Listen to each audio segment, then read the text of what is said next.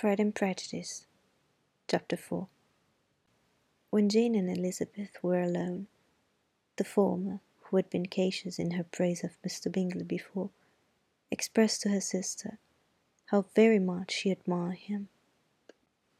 "He's just what a young man ought to be," said she. "Sensible, good humoured, lively, and I never saw such happy manners, so much ease with such perfect good breeding."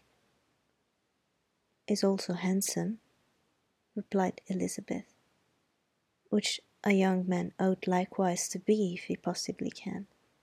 His character is thereby complete." "I was very much flattered by his asking me to dance a second time. I did not expect such a compliment." "Did not you? I did for you. But there is one great difference between us. Compliments always take you by surprise, and me never. What could be more natural than his asking you again? He cannot help seeing that you were about five times as pretty as every other woman in the room. No thanks to his gallantry for that. Well, he certainly is very agreeable, and I give you leave to like him. You have liked many a stupider person. Dear Lizzy, Oh, you are a great deal too apt, you know, to like people in general. You never see a fault in anybody.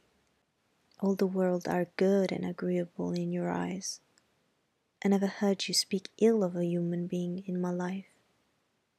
I would wish not to be hasty in censuring anyone, but I always speak what I think. I know you do and it is that which makes me wonder. With your good sense to be so honestly blind to the follies and nonsense of others. Affection of candour is common enough. One meets with it everywhere. But to be candid without ostentation or design, to take the good of everybody's character and make it still better, and say nothing of the bad, belongs to you alone. And so, you like this man's sisters too, do you? Their manners are not equal to his. Certainly not at first, but they are very pleasing women when you converse with them. Miss Bingley is to live with her brother and keep his house. I am much mistaken if we should not find a very charming neighbour in her. Elizabeth listened in silence, but was not convinced. The behaviour at the assembly had not been calculated to please in general, and with more quickness of observation and less pliancy of temper than her sister, and with a judgment, too, unassailed by any attention to herself, she was very little disposed to approve them. They were, in fact, very fine ladies, not deficient in good humour when they were pleased, nor in the power of being agreeable when they chose it but proud and conceited. They were rather handsome, had been educated in one of the first private seminaries in town, had a fortune of twenty thousand pounds, were in the habit of spending more than they owed, and of associating with people of rank, and were therefore, in every respect, entitled to think well of themselves, and meanly of others. They were of a respectable family in the north of England, a circumstance more deeply impressed on their memories than that their brother's fortune and their own had been acquired by trade. Mr. Bingley inherited property to the amount of nearly a hundred thousand pounds from his father, who had intended to purchase an estate, but did not live to do it. Mr. Bingley intended it likewise, and sometimes made choice of his county.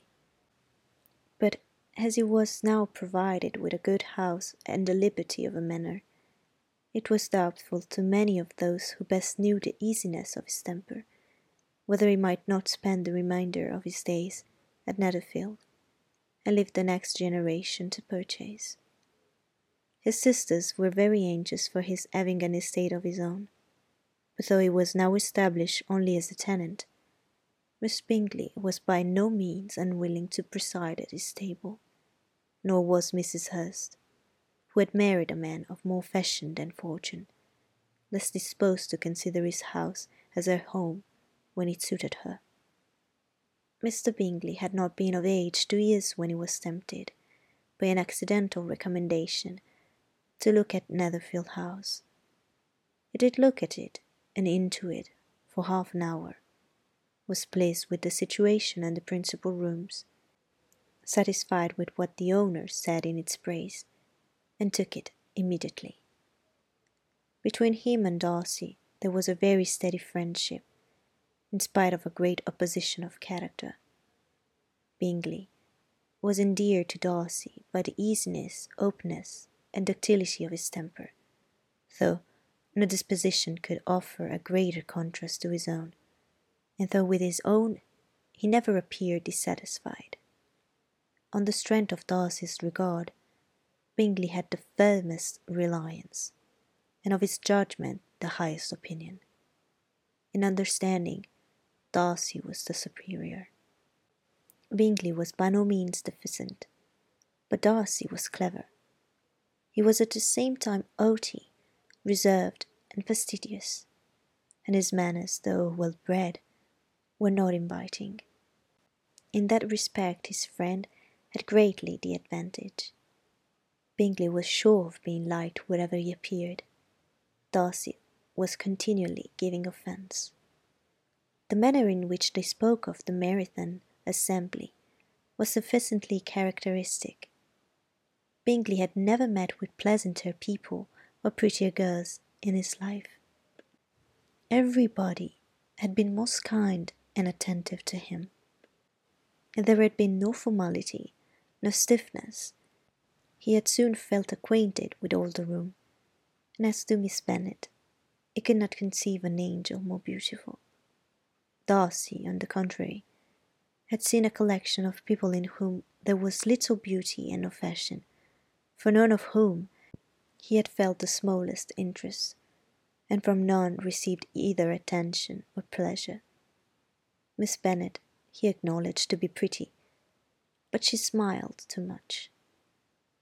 Mrs. Hurst and her sister allowed it to be so, but still they admired her and liked her, and pronounced her to be a sweet girl, and one whom they should not object to know more of. Miss Bennet was therefore established as a sweet girl, and the brother felt authorized by such commendation to think of her as he chose.